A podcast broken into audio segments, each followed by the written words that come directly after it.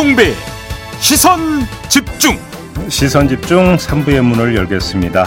전세 사기 대책 특별법 개정안 이게 지난주 국회 국토교통위에서 야당 단독으로 처리가 됐습니다. 법사위로 넘어갔는데요. 하지만 여당은 특별법 합의 정신을 망각한 의회 폭거다 이러면서 아주 강하게 반발하고 있는데요. 자, 왜 이걸 단독 처리했는지 야당 입장 들어보기 위해서 이분을 스튜디오로 모셨습니다. 국토교통부 차관 출신인데요. 더불어민주당 전세 사기 특별위원장을 맡고 있는 분입니다. 맹성규 의원.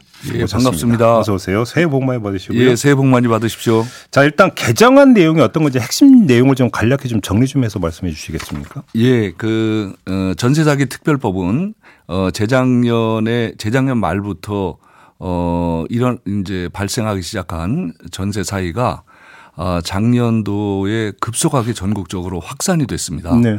그리고 그 와중에 어, 안타깝게도 몇 분의 희생자분이 생, 생겨서 네, 네, 네, 네. 어, 그분들에게 대한 적극적인 대책이 필요하다고 해서 음. 어, 여야 합의로 어, 작년 5월 말 네. 어, 전세 사기 특별법을 어, 만들었습니다. 예, 맞아요. 예. 예, 전세 사기 특별법을 만드는 과정에서 음. 어, 이제 무이자 대출, 그 다음에 어, 주택에 대한 우선 매입 청구권, 예. 우선 매입권, 예. 그 다음에 이제 LH가 우선 매입하게 되면 그 주택에 살 수 있는 어, 임대해서 살 수 있는 권리를 부여하는 방안을 마련했는데요. 음. 그 당시에도 부족하다. 이게 아마 효과가 어, 거의 그 생각대로 안 나올 거라는 논의가 있었습니다. 음. 네. 그럼에도 불구하고 정부 여당에서는 다른 어 사기 다른 유형의 사기와의 형평성 문제 음. 그다음에 어 이- 어, 피해를 가늠할 수 없기 때문에 규모를 그거에 대한 재원 조달 문제 등의 이유로 해서 어 선구제 후 어, 구상이라는 방안을 어, 어, 받아주지 않았습니다. 예. 선구제 후 구상이라는 방안은 일단 공공기관의 주택도시보증공사를 비롯한 공공기관에서 임차인이 가지고 있던 전세자금 반환 청구권을 매입을 하고 그다 어, 그 매입한 금액에서 어, 임차인에게 일정 부분 돌려주고요. 보증금 돌려주는 거죠. 그렇습니다. 그러니까. 예. 보증금을 대통령령이 평가하는 방식으로 해서 일정 부분 돌려주고 예. 어, 공공기관에서 적극적으로 어, 채권을 회수하는 예. 어, 그런 방안인데 어, 이번 개정안에는 그래서 실질적으로 피해자들한테 도움을 주자고 해서 어, 선구제 후 보상 방안이 어, 주요 내용으로 들어가 있고요. 네. 어, 그것 외에도 어, 신탁 사기라는 게 있습니다. 임차인이 임대인이 음. 어, 자기가 그 권리를 어, 지- 그 신탁 회사에 넘깁니다. 네. 넘기면서 어, 동시에 야, 임차인에게 전세를 줍니다. 음. 그러니까 이게 자금 조달이 잘 되면 좋은데 어, 자금 조달이 안 되면 결국에는 임대인은 권리가 없는 사람이 임차인에게 전세를 주는 그런 전형적인 사기인데 음.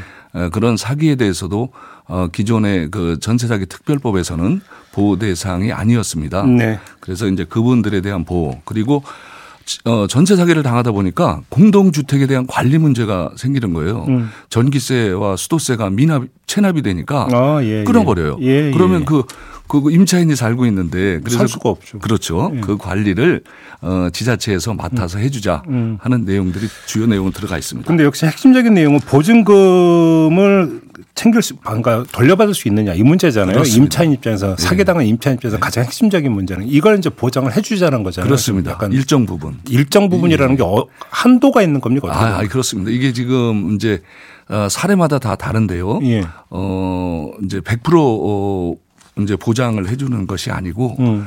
어, 대통령령이 정하는 어, 절차에 따라서 예. 그 평가를 하게 됩니다. 예. 왜냐하면 이게 어, 이- 그 임차인에 앞서서 어, 선순위 금융기관이 저 1순위나 2순위로 들어와 있는 경우가 있거든요. 건재당권 설정을 그렇습니다. 예. 예. 그런, 그런 경우를 포함을 해서 예. 대통령령으로 평가를 한 다음에 예. 어, 그렇다고 해서 어떤 경우를 보면 이분들이 한 푼도 못 받아가는 경우가 있을 수 있어요. 어, 그렇죠. 그래서 평가를 해서 음. 최소한 우리 사회가 갖고 있는 최우선 변제금 제도라는 것이 있는데 네. 그것은 어 소액 임차인을 보호하기 위해서 한 소액 임차인 범위의 30% 정도를 인정해 주는 제도가 있습니다. 음. 그러니까 광역 도시 같은 경우에는 어 8천만 원의 기준이고 한 2,800 정도 인정을 해 주는 게 있거든요. 최소한 그 이상은 어 인정을 해 주자. 그러면 예를 들어서 예, 예. 내가 빌라에 1억 그러니까 전세로 들어갔는데 예. 사기를 당했어요. 예. 근데 그 선순위로 은행이나 이런 데가 이미 저당 잡아놓은 데가 있으면. 저희 이제 못 돌려받는 거잖아요. 근데 그럼에도 불구하고 예. 3천만 원은 예, 3천만 원 돌려받을 수 정도는 있게 해준다. 예, 그렇습니다. 평가를 해서 평가를 우선적으로 예, 예. 평가 기준은 뭐가 되는 겁니까? 아, 그거는 뭐 대통령령을 어, 정해서 이제 어, 아마 구체적으로 만들어야 될 건데요. 예. 채권 관계에 대한 권리 관계에 대한 평가니까 음. 아마 우리 사회가 그 정도는 다 제도적으로 음. 저 준비되어 있다고 생각을 합니다. 알겠습니다. 그런데 자 여기서 이제 이게 지금 여당하고 합의가 안 된 거잖아요. 예, 그러니까 그렇습니다. 여당이 반대하는 주된 그 이유는 두 가지인 것 같은데 예. 일단 사적 피해를 왜 국민의 열쇠로 직접 보전해 줘야 되는 것이냐 이 문제가 있는 것 같은데 이 점은 어떤 말씀 주시겠습니까? 아, 이 점은 이제 사적 자치를 어, 넘어서는 사회 신뢰에 관한 문제입니다. 아, 이게 저희가 어, 당초 5월 말에 법안을 만들 때도 어, 감론을박의 논의가 있었지만 예. 저희가 왜 사, 사적 자치를 넘어서는 사회적 재난으로 어, 봐야 한다고 생각을 하냐 하면 네. 우선 저희 사회는 이런 것들을 이런 경우를 예상을 해서 예. 최우선 변제금 제도라는 제도를 갖고 있습니다. 아까 예. 설명드리는 건데요. 예. 어, 이제 소액 임, 임차인에 대해서는 어, 어떤 경우가 있더라도 일정 부분 보존해 보, 보호해 주는 거 30% 정도인데요. 그다음에 보증보험이 있습니다. 내가 보증보험을 들면 사고가 났을 때 어, 나는 당연히 그 보증보험으로부터 보호를 받는다고 어, 생각을 하게 되는데 실질적으로 이런 문제가 일어나다 보니까 이게 구멍이 너무 많은 거예요. 그러니까 최우선 변제금도 못 받고 대표적인 사례가 어떤 사례가 있냐면 제가 처음에 계, 계약할 때는 광역시 같은 경우에는 이제 8천만 원 정도면 어 이제 최우선 변제금을 보호를 받는데 어 어느 이제 피해자가 1차 계약을 할 때는 7,200만 원에 계약을 했어요. 그럼 당연히 이분은 이제 보호를 받을 거라고 생각을 했는데 2차 계약할 때는 9천만 원에 계약을 했습니다. 네. 그러니까 딱 터졌는데 이분은 아무것도 보호를 못 받는 거예요. 그 과정에 어떤 공, 공, 그, 주, 그러니까 거래를 중개하는 데서도 어, 정보 제공이 정확하게 없었고 그래서 이런 걸 전체적으로 봤을 때 피해자 입장에서 일괄적으로 사적 잔치니까 아, 개인끼리 알아서 하세요 하기에는 이 사회 신뢰의 문제인 거죠. 근데 이게 이 사례가 이제 하나의 전례가 되면 예, 이른바 예. 다중을 대상으로 한 사기 사건 많잖아요. 여기도 다 적용돼야 되는 거 아니냐는 논리가 성립이 될 수 있지 아? 이거 이거는 어, 지- 어 판단의 문제고 선택의 문제라고 생각합니다. 자, 이 집에 사는 문제, 먹고 어 먹으면서 집에 사는 문제는 의식주는 국민의 기본적인 권리입니다. 아, 예. 국민의 기본적인 권리를 상대로 해서 사기를 치는 거하고 음. 어떤 경제적인 이득을 보기 위한 사기를 치는 거 그렇죠. 뭐 그게 과연 같을 수 그래서 있겠습니까? 투자나 이런 과정에서 사기를 예, 당한 거는. 질이 다르다. 예, 저희들은 분명히 구분을 해서 알겠습니다. 어, 대응을 해야 된다고 판단합니다. 두 번째는 현실적인 문제인 것 같은데 지금 전세 사기 피해자가 대략 집계하면 만 명 정도 된다는데 맞습니까? 예. 어, 12월 19일 기준으로 예. 12,000여 명께서 신청을 하셨는데 예. 실질적으로 피해자로 어, 인정을 받으신 분이 한 만 명 조금 넘습니다. 그러면 이 그 개정안이 만약에 시행에 들어가면 예. 그 사람들이 모두 그 선구제의 대상이 될 수 있는 겁니다. 아, 그렇, 그렇습니다. 그런데 어, 오해하시는 부분이 있어요. 예. 뭐냐 하면 어, 피해자들이 어, 선택지를 넓혀 드리는 겁니다. 이분들한테 무조건 100%다 선구제 하는 것이 아니고 아. 기존에 예. 기존에 내가 사기당한 집을 나 조금 매입하겠다. 음. 근데, 응? 그런 예, 분도 예, 있을 예, 수 있고요. 그렇죠, 그렇죠. 아니, 나 저, 저 매입은 내가 능력도 안 되고 하니 LH가 매입을 하되 음. 한 20년 정도 장기 임대를 하게 해도 예, 예. 이렇게 그런 방안도 지금 예. 들어가 있습니다. 그 다음에 어떤 분들은 야, 나 이거 저, 이거 저 다 싫고 그냥 어, 장기 저리 더치를 해주면 음. 나 그거 가지고 다른 집을 살래. 음. 그래서 어, 그 방안도 기존 어, 전세 사기 특별법에는 어, 최우선 변제금만큼은 무이자 대출 그리고 2억 2, 2억 4천까지는 어 1, 1.2 1.2%에서 2.1%까지 저리 대출을 해줄 수 있도록 돼 있습니다. 장기로. 그러니까 피해자 입장에서 선택지가 잠깐만. 그러니까 여러 선택지에 예. 그렇습니다. 하나를 더 추가를 한 그렇습니다. 그런데 예. 선택지에 추가를 하는데 피해자들 입장에선 가장 어 빠르고 확실하게 이제 절차 저 가장 단축적으로 받을 수 있으니까 그걸 가지고 본인들이 어 다른 이제 어 주택을 매입한다든지 하고자 하는 겁니다. 그래서 피해자들이 실질적으로 많이 원하는 거죠. 그러면 이 법률 개정안을 준비할 때 소요 예산이 어느 정도 될지는 계산을 해보셨을 거예요. 아, 그렇죠. 당연히 계산을 하는데요. 어, 어느 정도 나오던가요? 어, 이제 전체 피해자 중에 예. 3억 미만인 피해자들이 어, 97%입니다. 예. 그리고 평균적으로는 1억 3천 정도 되거든요. 예. 어, 이분들이 모든 분들이 만 명 정도 지금 피해자가 발생을 했는데 이분들이 다 어, 나 지금 그냥 저 그 우선 우선 변제를 해줘 음. 선구제를 해줘 라고 요청을 하면 한 4천억 정도 들어갑니다. 그러니까 1억 3천 잡으면 30% 잡으면 예, 4천 4천억. 잡고 예. 만명 곱하기 만 명이니까 예, 예, 4천 4천 정도. 그. 정도는 정부가 감당할 수 아유, 있다고 보시는 겁니까? 저희들은 충분히 감당할 수 있다고 어, 보는 게요. 예. 어, 지금 정부 여당에서도 그렇고 뭐 퍼주기다 돈이 음. 어딨냐 뭐 이제 이런 말씀들을 하시는데 어, 주택도시기금이라는 기금이 있습니다. 네. 어, 정부가 어, 지금 가용재원으로 할 수 있는 돈이 21조가 있어요. 예. 어, 21조 중에서 그 어, 사업에 따라서 음. 사업에 따라서 어, 정부가 국회 승인 없이 예. 국토부 장관이 기재부 장관과 협의를 하면 20% 정도 내에서 변경해서 지출할 수가 있습니다. 네. 자, 그 예산이 부족하다면 어, 당연히 국회의 승인을 받아서 기금 변경안으로 추진할 수 있고요. 자, 저희가 4천억을 어, 선구제 해 드렸다고 해서 그 돈이 다 소진되거나 없어지는 것이 아니고요. 어, 공공기관에서는 채권을 통해서 회수를 하면 됩니다. 물론 전액 회수된다는 어뭐그 전액 회수될 가능성은 낮다고 보여지지만 그그 공공기관이 회수하는 회수력하고 예. 개인이 일일이 쫓아다니면서 하는 회수 그 어 개인을 그 피해를 회복하는 거하고는 질적으로 차이가 있다고 보여집니다. 근데 아까 이제 여러 선택지가 있다고 예, 했잖아요. 그렇습니다. 이거 말고도 예. 다른 선택지를 시행하는데도 예산이 들어가잖아요. 아, 그래서 어 이제 이 피해자들이 어 선구제의 어 권리를 예. 행사해서 보호를 받게 되면 예. 이제 권리를 공공기관에 에, 이양 그러니까 넘겨주게 되는 겁니다. 그래서 자기 권리가 없는 거예요. 음. 그래서 공공기관의 권리를 넘겨주게 되는 주택 매- 매수 청구권이라든지 예. 어, 이런 거는 동시에 행사를 할 수가 없습니다. 알겠습니다. 예. 근데 이게 왜 애당초 여야 합의 처리될 때 이건 왜 반영이 안 됐을까요? 아, 아까 말씀드린 것처럼 어, 정부 여당이 완강하게 어, 반대한 두 가지 이유가 있는데요. 다른 유형의 사기하고의 형평성 문제가 있었고요. 또 하나는 어, 지금도 어, 전세 사기 피해 규모를 가늠하기가 어렵습니다. 앞으로 더 나올 수도 있잖아요. 그렇습니다. 사실. 네. 당연히 그래서 어, 정부 입장에서는 어, 어느 정도 감당을 할 수가 없다고 판단을 한 것 같습니다. 음. 그래서 어, 5월 달에 5월 말에 합의 처리가 유감스럽게도 되지 않은 내용입니다. 근데 의원님도 국토부 차관 출신이잖아요. 그러면 형편을 좀 아실 거 아닙니까? 아, 당연히 그- 그러면. 정부가 엄살을 피우고 있다고 보십니까? 아 이게 정부가 아무 일도 안 하는 것은 아닙니다. 예. 어, 정부도 이제 어떤 일을 해보려고 지금 하는데요. 음. 제가 이제 국토부에서 한 30여 년 근무하다가 국회에 와서 네.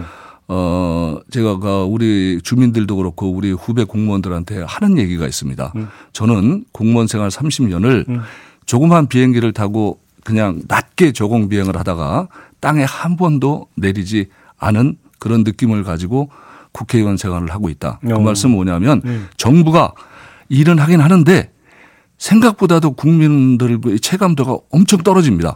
이게 무슨 말씀이냐면 그냥 그 국민 속으로 들어가야 되는데 그냥 위에서 맴돌고 있는 거죠. 이, 이거는 그래서 제가 어 오히려 정부 여당에 요청을 드리고 싶은 게다 이 실질적인 국민 피해를 구제하고 국민들이 안심하고 살아갈 수 있는 방안. 아니 사회나 정부가 할 일이 국민 불안감을 해소해 주는 거기 때문에 저희는 이 방법을 통해서 더, 더 많이 국민 불안을 해소할 수 있다. 판단을 합니다. 그러면 그 여야 합의 처리를 할때 예. 일단 시행을 하고 급하니까 혹시 예. 나중에 보완 입법을 또 하자 혹시 이런 합의가 있었어요? 아, 당연히 그, 그, 그 당시에는 예. 6개월 정부로부터 평가 시행 결과를 보고 받고 예. 어, 그 내용을 보완 입법할 것은 어, 보완하자. 아, 시행 6개월 동안 해 보고 그렇습니다. 그, 음, 예, 예, 그. 결과 보고 다시 보완 예. 입법하자. 음. 그런데 이제 저희가 예. 어, 법, 법이 시행되고 나서 어, 피해 단체를 와도 주- 지속적으로 접촉을 하니 이분들이 한, 하시는 말씀이 가지수는 많은데 도움되는 것이 없다. 네. 이게 어 100분의 1 법이다. 실질적으로 음. 피해자들한테 음. 그런 저, 저, 저 말씀을 많이 들었고요. 어 저희가 확인을 했습니다. 그래서 저희 민주당에서는 어, 두 가지 법안을 냈습니다. 제가 대표 발의해서 기존 어 전세 사기 특별법을 어 내용 제도적으로 어더 좀더 바꾸는 안 그리고 어 또 다른 의원께서는 어 선보상 후 구제 그리고 신탁 사기 등이 들어가는 내용은 안을 두 가지를 같이 발의를 했고요. 그래서 12월에 어 논의가 됐던 겁니다. 자, 이제 그 입법 절차를 여쭤봐야 되는데 이제 상임위는 통과를 했고 그렇습니다. 법사위로 넘어갔고 근데 법사위에서 이게 처리될 가능성은 거의 없는 거 아닙니까? 현재로서는? 예, 지금 아, 저희도 어 어렵다고 보여지는데요. 저희가 정부 여당에 어 지금 요청을 이제 버, 드리고 있습니다. 그 적극적으로 어 피해자들을 구제할 수 있는 어 내용으로 어 개정을 하자. 근데 아무튼 법사에서 그 통과가 안 되면 예, 그렇- 60일 지나면 예. 다시 상임위에서 의결해서 본회의로 바로 직회부할 수 있는 거죠. 그렇습니다. 그럼 일단 60일 걸리죠. 예. 그럼 본회의로 직회하면 바로 거기서 의결할 수 있습니까? 아, 아닙니다.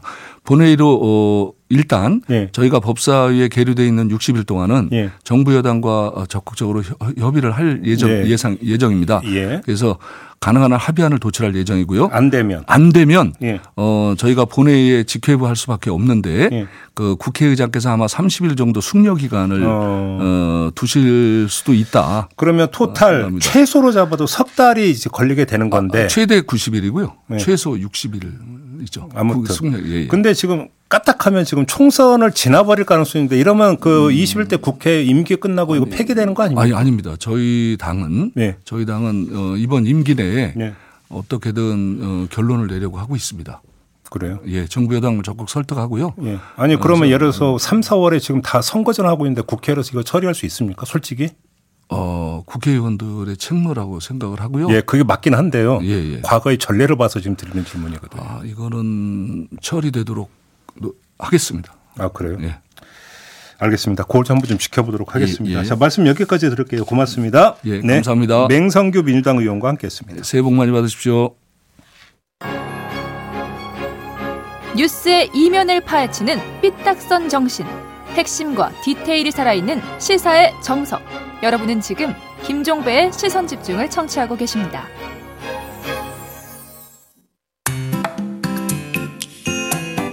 놓쳐선 안 되는 뉴스 빠짐없이 전해드리겠습니다. 여기도 이슈. 네, 이용주 뉴스캐스터와 함께합니다. 어서 오세요. 예, 안녕하세요. 자, 오늘 어떤 이슈인가요? 자, 2024년도 벌써 이틀 차입니다. 근데요, 2024년이 사실은 이 세계 평화에 굉장히 중요한 한 해가 될 것으로 보이는데요. 너무 거창하지 않아요? 아, 진짜입니다. 어, 그래요? 올해 그 슈퍼 선거의 해라고 하더라고요, 외신에서는. 어. 왜냐면은 대선, 총선 같은 중요 선거를 치르는 나라가 14개국. 어. 어, 나라가 14개가 지금 선거를 치르고요. 유권자 수가 무려 20억이 넘습니다. 예.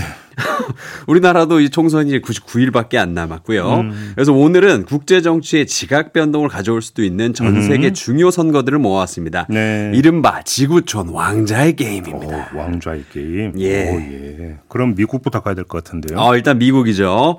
아, 전 세계에서 가장 중요한 선거라고 불리죠. 미국 대선인데요. 올 11월 5일에 열릴 미국 대선의 중요함, 뭐 다들 아실 겁니다. 네. 심지어 지구 대통령 선거라는 별칭이 있을 만큼 네. 미 합중국의 대통령 이 누가 되느냐에 따라서 국제 정치의 판도가 완전히 달라질 수도 있죠. 네. 아, 현재로서는 2020년 한 차례 맞붙었던 전 현직 대통령 조 바이든과 도널드 트럼프의 제격돌 아, 될 공산이 굉장히 크고요. 음.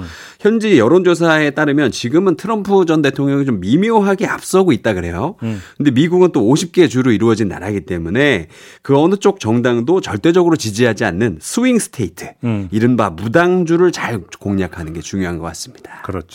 예. 대만 총통 선거도 있습니까? 아, 이거 굉장히 중요한데요. 네. 미중 패권 싸움의 최대 격전지 대만은 이 새해를 총통 선거로 시작을 합니다. 네. 1월 13일이죠. 집권 민진당의 라이칭더 후보와 제1야당인 국민당의 허우 유이 후보가 치열한 승부를 펼칠 것으로 보이는데요. 어, 며칠 안 남았네. 어, 예, 음. 2주 남았습니다. 네. 자, 이번 선거는 그 어느 때보다 미중 간 대리전 양상이 짙습니다. 양국이 각각 친미 성향의 이 민진당과 친중 성향의 국민당을 노골적으로 지원하고 있어서인데요. 네. 현재 집권당인 민진당이 승리하면 대만을 향한 중국의 군사적 압박 한층 거세질 것으로 보이고요. 대만 통일을 위해서 중국이 무력 침공을 나설지 모른다는 위기감 네. 증폭될 수밖에 없고요. 예. 예, 반대로 국민당이 정권 국민당으로 정권이 교체가 되면은 음. 아, 대만의 중국화를 막는 게 이제 미국의 최대 외교 과제로 부상을 하게 됩니다. 네. 힘을 합쳐서 중국을 견제하자는 미국의 동맹국을 향한 이 외교적 압박, 우리한테 또 압박을 또할 그렇죠. 수가 있는 거죠. 음. 아, 결국에는 어느 쪽이 당선되든 간에 대만 해, 대만 해협을 둘러싼 미중 갈등의 파고 높아질 것으로 보입니다. 대만 해협이 이제 계속 부각이 되고 있기 때문에 예.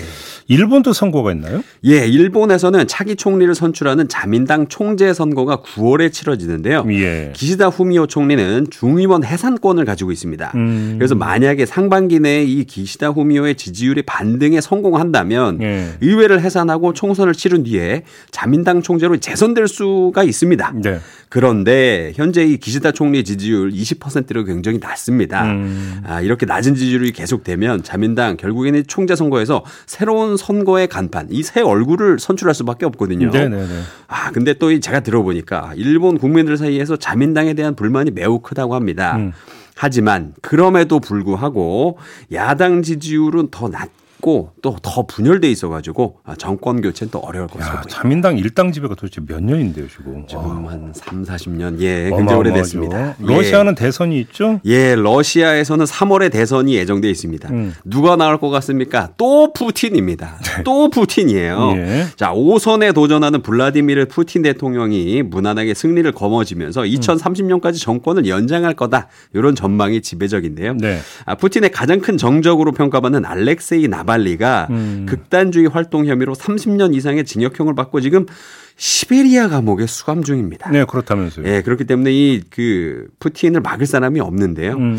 아, 또 이 러시아와 전쟁 중인 우크라이나의 경우 볼로디미르 젤렌스키 대통령 임기가 올해 5월까지라서 예. 원래대로라면 3월 30일쯤 대선을 치러야 된다 그래요. 음. 근데 우크라이나 헌법상 계엄령 중에는 선거를 못 한다고 합니다. 아, 예. 예, 그래서 현재 전시 계엄령 아래에 있는 우크라이나 내선 미뤄질 음. 가능성이 굉장히 높습니다. 아무튼 한반도 주변국에 전부 다 선거가 있는 셈인데 유럽에서도 또 빅 이벤트가 있다면서요. 와, 이게 또 대박이죠. 음. 자, 6월에는 세계 최대 민주주의 행사로 불리는 유럽 연합 의회 선거가 진행됩니다. 네. EU라고 하죠. 예. EU 27개 회원국 유권자가 720명의 의원을 뽑는데요. 음. 이 선거는 향후 5년간 EU의 체제를 결정하게 됩니다. 음흠. 의회 구성에 따라 우크라이나 지원, 기후 위기 대응, 이민 정책 이런 기조가 변할 수도 있고요. 음. 예. 근데 지금 유럽의 상황을 보면은 막 극우 정당들이 막 세력을 확장 음, 중이거든요. 음. 그래가지고 유럽 연합도 이 극우 성향으로 바뀌는 거 아닌가 이런 예측이 좀 나오고 있습니다. 설마. 에이, 그렇죠. 설마. 설마요. 아무튼 또또 있습니까? 예, 또 있죠. 예. 또전 세계 민주주의 국가 중에 최다 인구를 자랑하는 인도. 음. 4월, 5월에 총선을 치릅니다. 유럽 전체 인구보다 많은 9억 명의 유권자가 선거를 한 달 반을 해요. 9억, 그러니까 유권자만 9억 명. 예, 그리고 선거를 투표를 한달 반을 해서 그 투표를 하는 선거를 하는데 네. 지금 모디노믹스라고 해서 음. 지난 10년 동안 새 인도 아 인도 경제 규모를 세계 10위에서 5위로 끌어올린 나렌드라 모리 총리 있잖아요. 네. 그분이 현재 지지율이 70%라 그래요. 아, 그래가지고 음. 아, 사면임 어렵지 않을 거라고 보이고요. 그리고 또 인도네시아는 2월에 대선 총선을 치르고 방글라데시, 파키스탄도 1월과 2월에 총선이 실시됩니다. 네. 요세 나라가 인구가 합쳐서 한 7억쯤 돼요. 음. 그리고 여기에 아프리카 14개국이 총선 대선 막 치르는데 거기도 합쳐서 인구가 8억쯤 됩니다. 네. 그러니까 여러모로 정말 대단한 이 선거의 해가 되지 않을까 이렇게 보입니다. 근데 가장 중요한 나라를 빼놓으셨네. 어, 혹시 대한민국 총선을 가장 먼저 얘기하셨어야죠. 아, 그거는 여기서 하루 종일 얘기하잖아요. 가장 중요한 선거죠. 맞습니다. 네. 알겠습니다. 올해 정말 말 그대로 선거의 해네요. 예. 네. 그또 영향이 한반도에 미칠 수 있으니까 주목을 해 보도록 하고요. 오늘 이야기 이렇게 마무리하겠습니다. 이용주 캐스트였습니다. 고맙습니다. 감사합니다. 네. 김종배의 시선 집중 본방 마무리하고 유튜브 연장 방송으로 이어갑니다. 고맙습니다.